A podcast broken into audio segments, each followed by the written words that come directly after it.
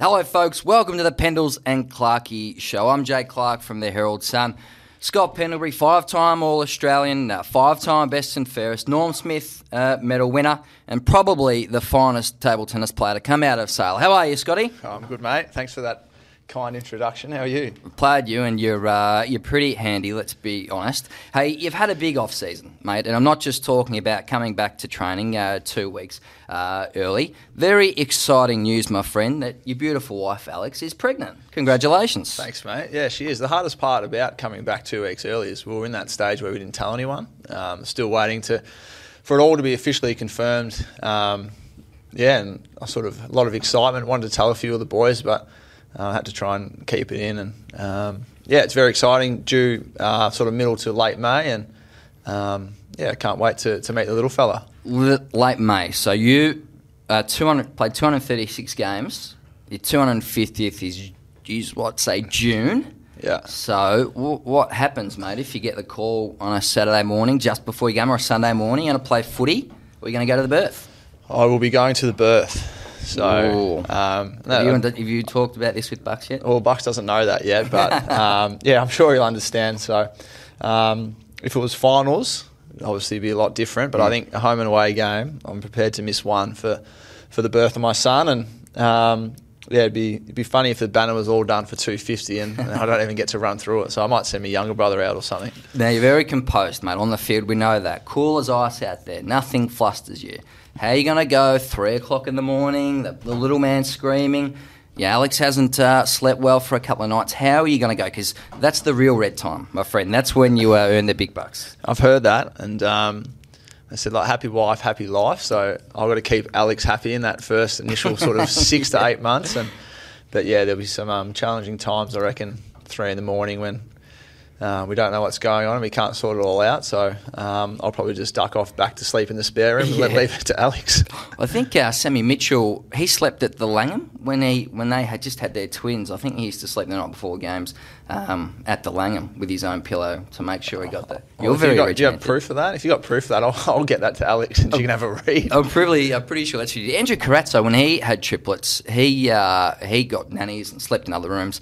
Um, well, something like that anyway. So make sure you get your, your good night's sleep. And are you very regimented, Scotty? You don't want to mess with that, mate. I'm not too regimented anymore. I've relaxed a lot. Really? Um, but yeah, the night before a game is is sacred. Mm. So if you can get that Sam Mitchell piece about staying yeah. at the Langham or whatever, and I can use, I need evidence. I need. She's not going to go off if I just said you know, a bit of hearsay, shay or whatever it's called. Now, uh, when the kids do play up, like I would turn to maybe a bowl of ice cream or you know some sort of ice, a glass of red wine. What, what are you going to do at ten o'clock when you've had a, a, stressful day? The footy club or your kids I are playing? I said when your kids have played up, you've given them a bowl of ice cream. No, I do. You need a vice, mate. You need a vice. Um, well, by the sounds of it, is if they're asleep, my vice will be going to bed trying to get as much sleep as I can. So, um, yeah, I don't know. You know when maybe, was your last bowl maybe, of ice cream? Oh, a long time ago. It's not probably something I'd go to anyway. Months, years? Oh, years, but yeah, it's not something that I would turn to. Glass, a nice glass of red, maybe. yeah. Um, we're going to talk a lot of things on this podcast, and this is our first up crack. We're going to have an analytical look at footy, are we not? And I some, will, I will, and you'll just argue the point. Exactly, and uh, and some wider sport. We know you like your basketball and some different things, some boxing um, that's going on. So we'll get to that all in a second. But the big news is that Swanee's in the jungle, mate. Now I reckon he's an absolute favourite to win this. How do you think Swanee is going to go in the jungle? Uh, I think he'll go fine initially. Um, if they start starving him of food, he'll struggle. um, but yeah, I think he'll go fine. Like all the you know skydiving, all those type of challenges. I don't think nothing will worry him in terms of challenges because he's just got that carefree attitude, and I think everyone will see that when he's in there that it's literally it's that is Dane Swan, and it's just how he rolls. So uh, I think he'll be fine. There's nothing that challenges too much. With, obviously, with his foot, he's going to struggle to run, which mm. I think he's happy about because he doesn't like running at the best of times. So I can't see too much stuff worrying him. You ever see him get stressed at the footy club?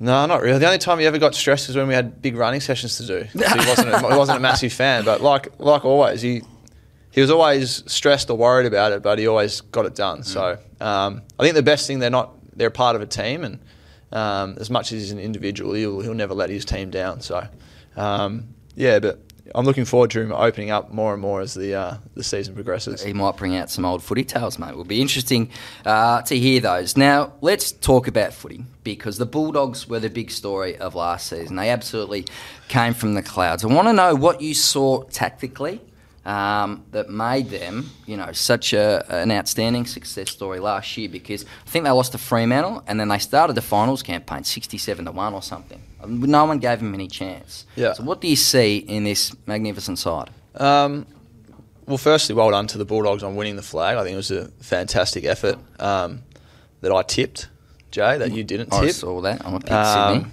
and I'm still spewing that Liam Smith. No, sorry, Liam Smith. Liam Picken.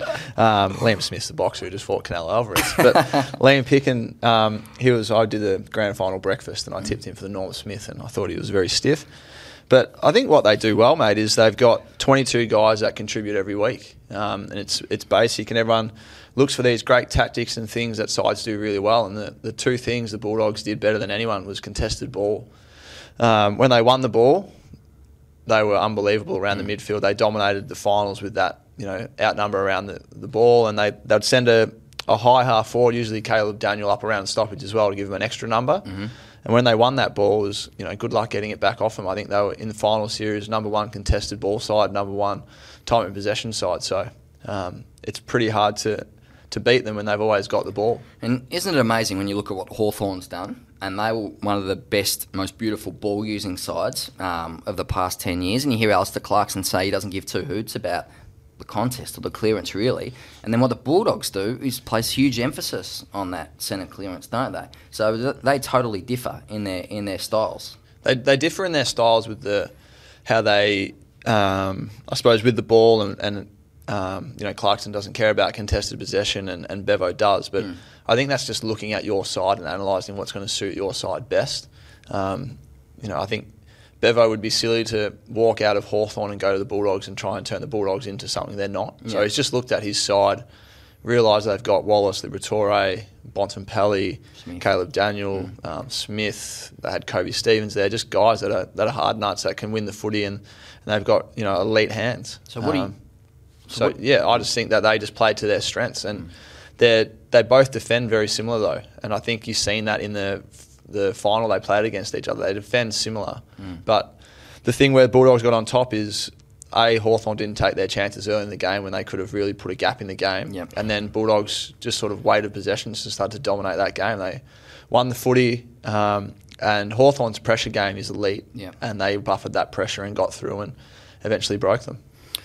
You know uh, Luke Beveridge as well as anyone. He coached here. He seems like a snake charmer. You know, he's a, he seems like just a wizard from outside. The, the, the players love him so much. I'm petrified of snakes too.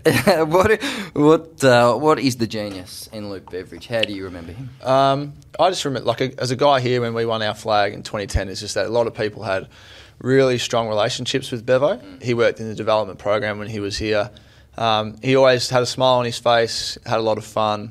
He's a cuddler. Um, yeah, he's a big feeler. Um, yeah, and he's, I don't know, just a guy that everyone got along with. And, you know, it's hard to say what he's like now that he's in, you know, what everyone calls the hot seat. But yeah, he's um, probably the same. yeah, m- he maybe is. And um, the thing that I often hear as players is that, you know, when you ask players at other clubs about assistant coaches that you've had that have now gone on to a senior coach, is just usually there's a, a massive difference into what you remember them as and to what they've become now as a senior coach. And they, you know, the hot seat changes people. And it sounds like with Bevo, it hasn't. Um, now you, in round one, you got a big game against this mob. So this is why this is particularly relevant as well. You're going to come up against your old mate Travis Cloke, who's looking leaner. He's looking fitter. We, we all hear that he's reinvigorated down there, needed the change, wanted the change, and has been training very well. Let's be honest, he is an upgrade on Zaine Cordy, who played in the grand final side and had played about 10 games. I think he's 19 years old. What's it going to be like for you guys taking on him and from the other on the other side of it, Travis Cloke taking on the Collingwood Football Club round one.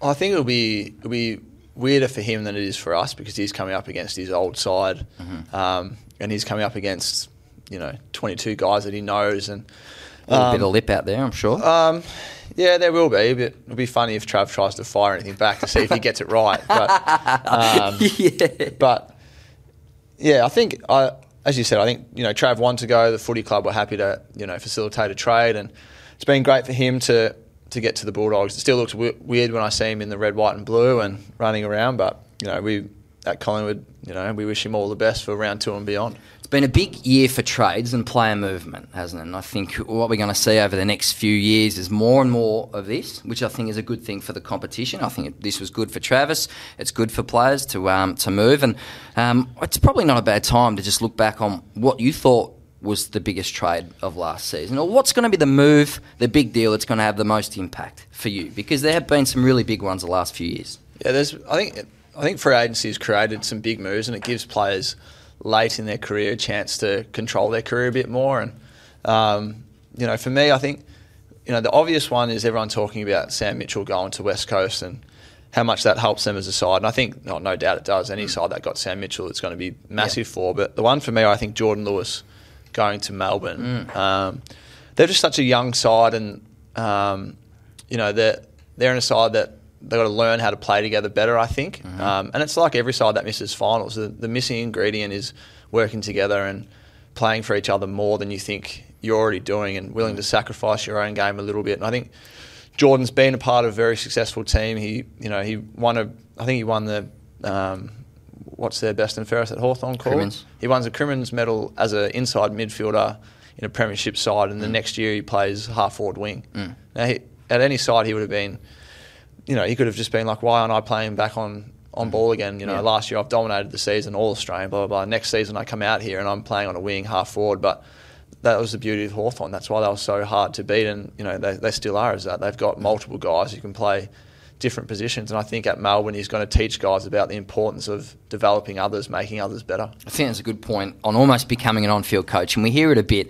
But for, for mine, when you have like a, Nathan Jones, who in that Mel- Melbourne group can challenge a Nathan Jones if something happens out there? This, as you said, they're such a young group that I don't, if Jonesy does the wrong thing, for example, I don't think anyone's going to put the acid on him. Jordan Lewis will, though. Yeah, well, I think Jordan will put it on anyone. Mm. And I think he would expect it to come back to him as well because as I said, like there's, I don't think anyone on Melbourne's list outside Nathan Jones, maybe Hibbert and that as well, that have played finals. You know, yeah. they're they're a side that hasn't played a lot of finals.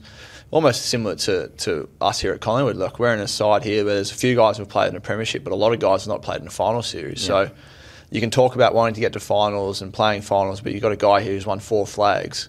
Um, he's played in five grand finals. He's played in probably six or seven prelim finals that when he says something, you're going to listen because you know you know that he's been there, done it, and performed really well in it. Mm. And Mitchell's probably a similar impact at West Coast, who really underperformed uh, last year, didn't they? But what's your take on Nat Fyfe? and Dustin Martin at the moment. It's been big news this week with Dustin Martin putting his contract talks on hold. And Nat Fyfe said some similar things at the end of last year. I think really putting Fremantle on notice you know, ho- holding out, waiting to see what the clubs, the Dockers and the Tigers do. If I am at Richmond, and probably still Fremantle, I'm shifting uncomfortably a little bit. Because if they have average seasons again, you know, and, and they were both very poor last year, why wouldn't Nat Fyfe accept a $1.5 million move? Dustin Martin will have suitors as well. So don't you think it really puts the heat on those clubs to perform, to keep these guys? Um, well, in the NBA, they've just introduced a, a system where the club you know, say Steph Curry at Golden State, he can re-sign at that club for an extra year mm. more than any other club can offer him. So it entices clubs that draft players. They get enticed to keep their players, and for players, it makes sense to stay because you get more money, mm. a longer deal. So That's I think something like that could be worked into the free agency model that we've got here because that Good way it thinking. keeps, and it also stops like whether Martin goes or stays, Fyfe goes or stays they're going to be under so much pressure. And I think Martin's just come out and said he's not going to talk contract to the end of the yeah. year. So he's got to expect now that the media is going to hound him every time he plays about whether he plays good or bad, Richmond win or lose. It's all about that the story now is about Dustin Martin. Will he stay or will he go? Yeah. Same with Nate Fyfe. So um, yeah, it's a tough. It's it's going to be tough for both player and club because if you're not flying, mm. you're going to cop it, and if you are flying, they're still going to ask the same question. But I remember you being in this situation. It didn't seem the it didn't fluster you. I think Paddy Dangerfield coped with it really well. You know, Lance Franklin, I'm, I'm not too sure. I signed a year early. Yeah, but the one before that. I signed an extra year extension. This is why. Uh, well, it was your contract, so you probably. Yeah, yeah. Uh, so, so you I've, probably I've never been. I've never gone into a season with one year left. Always re-signed early. Always re-signed early. And they're clearly not doing that, these Yeah. two players, because Well, I, th- I think now because you can, you've got that ability to sit back and wait, as you said. You know, you're in the media, you're the one who writes all this stuff. Mm. Exactly. So for you and your job, it's great because now you can speculate on something for a whole year. Don't uh, don't the coaches uh, love it? I just wonder whether Hawthorn, right? This is my theory. Whether Hawthorn, after losing Mitchell and Lewis, clearing some, some cap space again this year, look at Burgoyne, Hodge, maybe Gibson go. That's probably one point five million dollars in their salary cap. But they got O'Meara and Mitchell and Vickery in. Yeah, yeah. I, I still think this year they'll be clearing more more cap space. So they fitted it, that into their salary cap last year. That's the master plan. I think that Hawthorn, um, and this is the issue with free agency because the clubs Well, are who, would you so who would you take first, Martin or Fyfe? Please, that's not even a question, is it? Or, It's fi- Fyfe by the length of the Flemington Straight, don't you reckon? or I just asked you the question. Well, I think I think it's Fyfe. I mean, we go back two years before he had his leg issues, and he was 18 Brownlow votes after about 10 games. The thing with Dusty last year, Scott, and you probably know this better than I, is that a lot of his possessions behind the ball weren't as efficient and as effective. So now with Josh Caddy and Dion Prestia coming into the Richmond side, that releases him back forward again. I think where he can have maximum damage.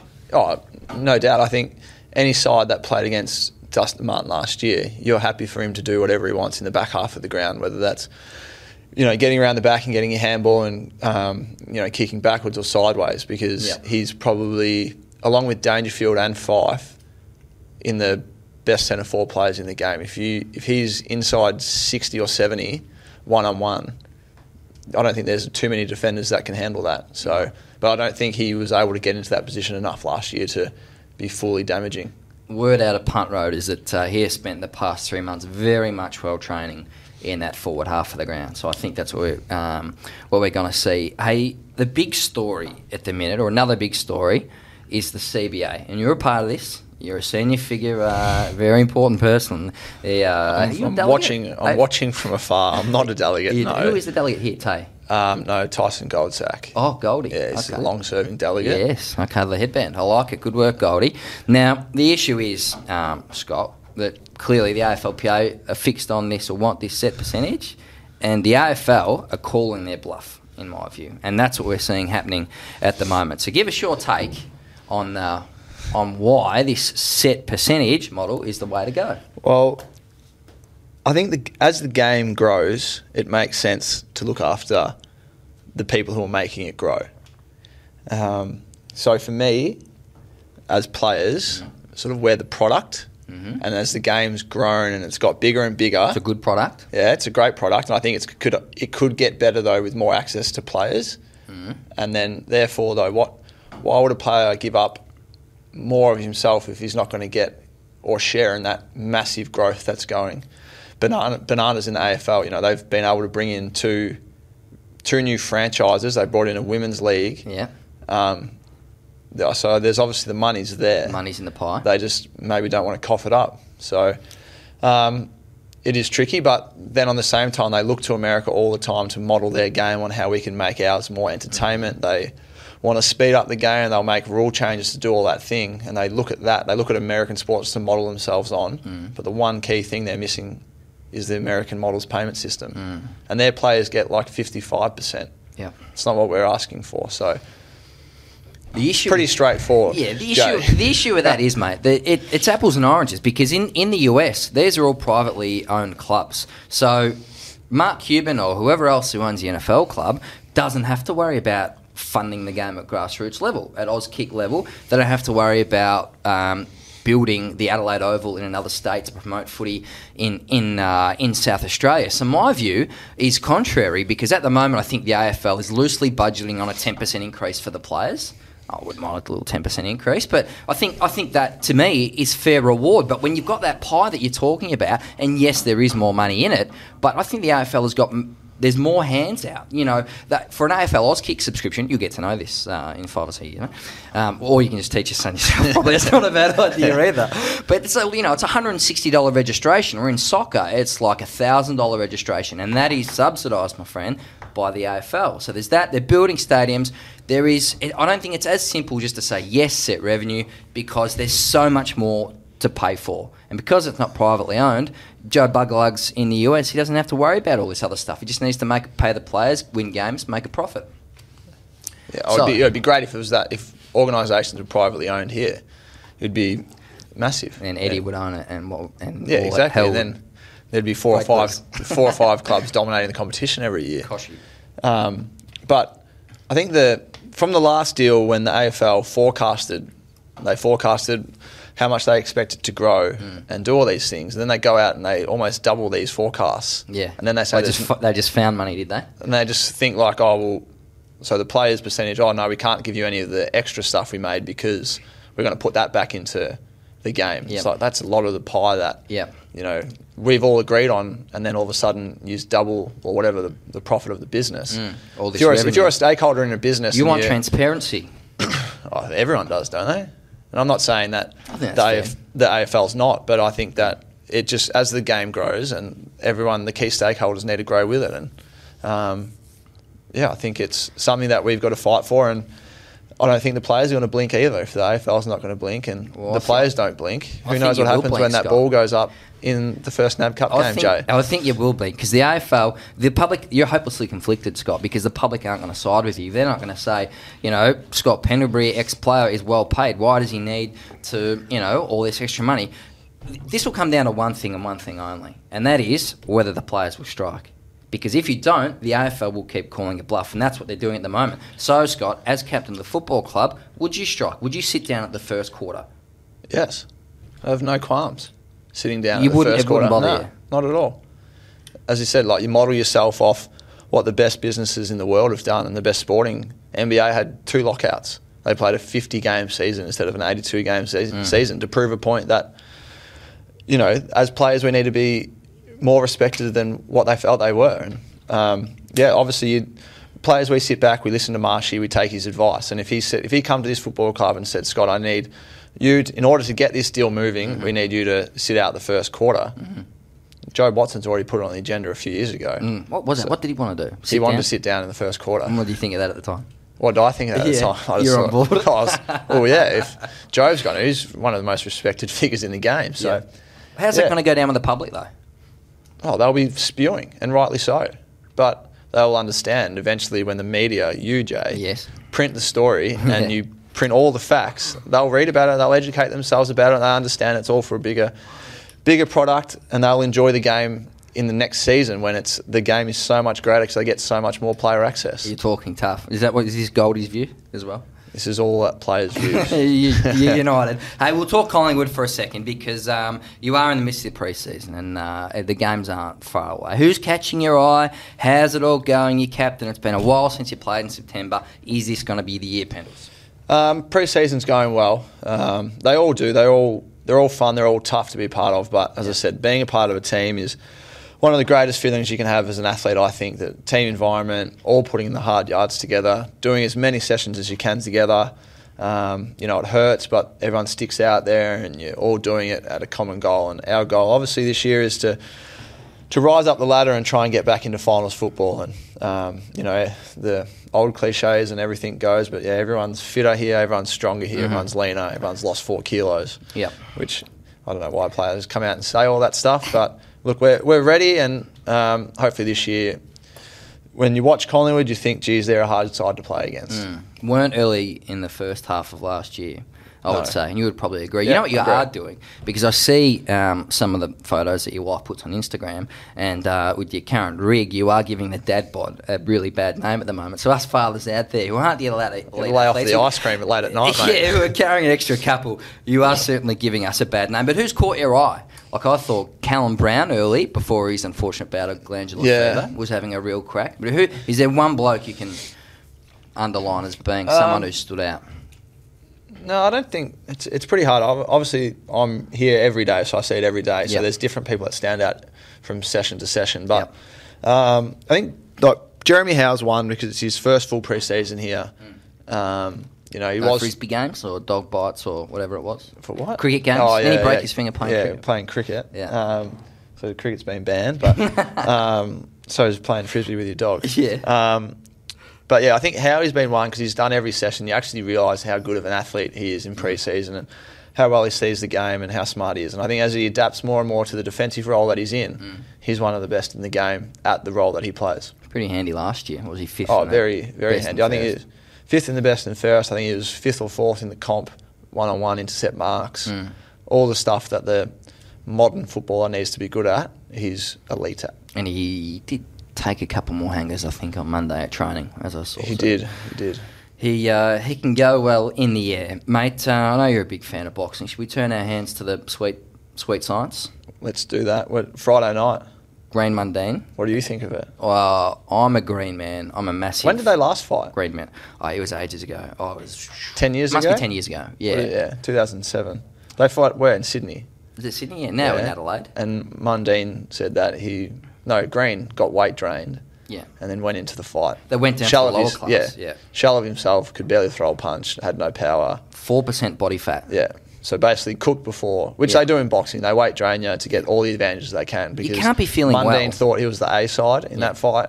Green wanted the fight so badly he was happy to meet all the terms. Mm. Mundine said, but now it's sort of been reversed, hasn't it? So exactly. Yeah. So now they're going up in weight. They're class. going up Is it to 83 80 kilos. I think I think it's 87 kilos. 87. Yeah, it's Well, a 14 kilo jump from Mundine's last fight to this fight, which doesn't mean 14 kilos. It means he doesn't have to Yeah. weight drain probably six or seven kilos to get down to 73. So he's obviously starting at 80, Mm-hmm. but he can go to 87. I don't think he should go to 87, otherwise he'll get Be too murdered. slow? He'll be too slow. Yeah. Well, his thing is he's got great defense. He's quick. He can move. Mundine can Mhm. move. Where Green is, he'll obviously be a lot more powerful on the night, and Mm. then Mundine's just got to hope that he doesn't get caught. What do you think? Tell me what's going. How's it going to play out? Um, I can't see how Green doesn't knock him out. Knocks him out. Knocks him out. Do you like the way Mundine goes about things? Um, He's it oh, he's polarizing, polarizing, isn't Yeah. he? But um, I respect him as an athlete. I think what he does in the ring and Yeah. Um, and both guys, I've you know, you hear a lot of people saying, "I can't believe they're doing this. This is just a cash grab." Blah blah blah. It's like, well, you step inside a ring and. Yeah. make that your professional career, and We're all gonna watch. You can't cry when they've, you know, they both potentially make you know seven, eight, ten million each. Yeah. This is a professional sport. This is the last hurrah for them. So, Mm. good on them for going out there and doing it. And you know, the, the public will tune in, I'm sure, to watch. I- most of them will wa- tune in to watch and hope Mundine gets beaten, but that's the beauty of Mundine is everyone's going to tune in to watch Yeah, him. yeah. And Green obviously is a, a great fighter himself, and Champion of the community. oh yeah, he's it's yeah he's got such a good image with the with the Australian public, and you know his one punch campaign and all that sort of stuff. So Mm-hmm. It's going to be a good fight, and I just think that Green's going to be simply too big. Will Mayweather McGregor happen? I hope not. Why? I understand, like I understand why they're doing it. It's it's creating interest and um, promoting themselves, but like you got one of the guys is the best. Mayweather's probably the best ever defensive fighter in boxing versus Yeah. an MMA guy. Yeah. He's never fought before, so it's like saying. You know, which, whichever way they go, whatever code they go to, the- Well, Mayweather to be dominate. boxing, it has to be it? boxing, Yeah. otherwise McGregor could almost kill, Kill him. him. But in boxing, it's just going to be stupid. Would it no last- one's going to yeah. touch him. Like Would- he'll go twelve rounds if Mayweather wants it to, because Yeah. he'll just won't get touched. But It could go two two rounds. it could go two. Yeah, absolutely. And they'll both make hundred million dollars.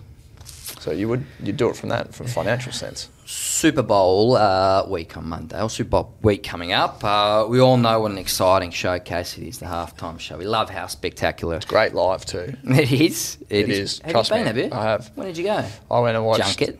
Yeah, I went and watched Denver versus Seattle in New York. When what was that a part of? Um, Gatorade. Yeah, Hmm. So we went you there. Gaz. Me, Gary, Bestie Gary. Bill Davoren, the head of um, performance here, come over. He's a massive Patriots fan, so I think we'll get Monday off training here. Mm-hmm. Really? If uh, Will there be will there be twenty blokes around yeah, the TV watching absolutely. We'll probably schedule it up around so we can all watch the Super Bowl together and then train around the Super Bowl. So. Um, I think anytime there's big sporting events, Mm. you should try and get everyone to watch it because it's just the best of the best going at it. Mm. I've seen I've seen a couple of the guys get around the Patriots will win. Well, tell us who is going to win. Patriots. Brady, Brady. will get his fifth. But is that because you're a defense versus offense man? So Atlanta Falcons are the best offense in the in the comp. They're the underdogs. Yeah. And I know they're playing an indoor stadium, but you, what's your reasoning? Just because of Brady or the defense? Or Well, I think is it's the first. It's the first time Atlanta's been there in a long time. First time their quarterback's been there. it's the year for upsets. It is, It's a but fairy tale. Um, yeah, I just think Brady's been there, done that before. Calming influence in the locker. Um, they're a great defense. Um, and that's usually what holds up in big games. You, yeah, you've got to be able to score, but they've got Brady for that, so he'll be able to read it, read it and react. I just wonder whether Freeman, Matt Ryan, Julio Jones, just, uh, with his running game, I wonder whether this uh, high, uh, high scoring, rapid fire, this uh, potency of the uh, of the Atlanta side is going to get the job done, and whether just the deflate gate stuff might you know distract them or something. You know, I love a good storyline, Scotty. So we try and uh, Yeah, we, we we beat these things up uh, as much as we can. Uh, so um, I noticed, I th- because it's is it going to be a shootout? It's going to be an offensive game, isn't it? Surely. Yeah, you'd think so. Well, I had a look at the uh, the odds, my friend, and I did see that the over fifty five points is a dollar seventy. So I might. Everyone always tightens up in big games, though. Yeah, yeah, everyone gets a bit yeah. gun shy. Well, Carol uh, was it um, was it Carolina Panthers uh, quarterback Cam Newton last Yeah, year? Cam did you see that? What happened there? He on the big stage. MIA. MIA. and is that because of the, the moment you think, or you just had a bad game? What do they say? Sometimes the, the lights are too bright. You, however, love the big sort of stage. Hey, Pendles, we've just about run out of time. How do you think we went on our first show, the P- Pendles and Clarkey show? Yeah, I think we've done all right, mate. I think we started off all right. I think we'll get the banter will um, go up another level next episode. I think so. Um, but yeah, so far so good. All right, I like it. Hey, all the best uh, on the track this week. Thanks very much for listening in. We'll uh, catch you next week on the Pendles and Clarkey show. Thank you.